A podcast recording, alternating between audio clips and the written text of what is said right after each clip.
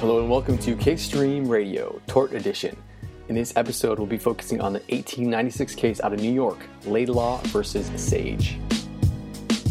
I might only have one match, but I can make an explosion. And all those things I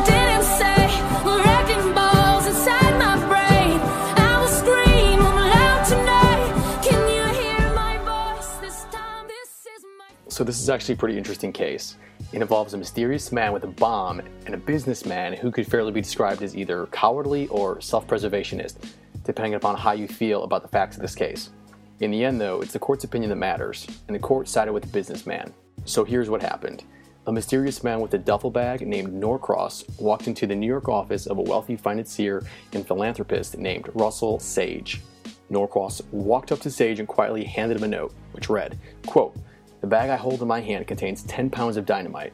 If I drop this bag on the floor, the dynamite will explode, destroy this building in ruins, and kill every human being in the building.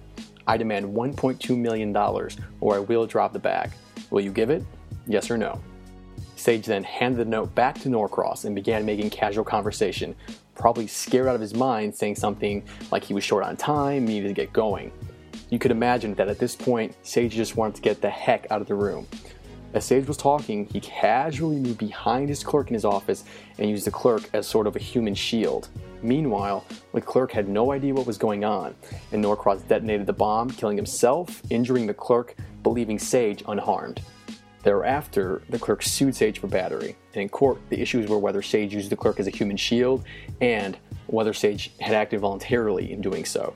The trial court's jury found for the clerk, but on appeal, the New York Court of Appeals held that the trial court misdirected the jury on the issue of whether Sage had committed a voluntary act and said that Sage was entitled to remand on this point.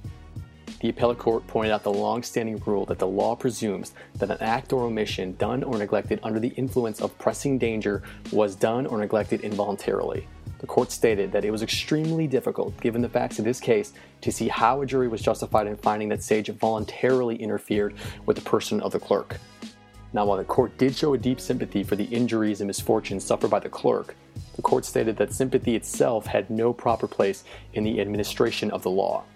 In the end, the court acknowledged the immediate and pressing nature of the harm faced by Sage, and it noted that his quick, natural instincts to act towards self preservation could not be deemed voluntary, and therefore, the clerk could not satisfy the intent element of the tort of battery. So there you have it. The wealthy businessman got away with using his clerk as a human shield.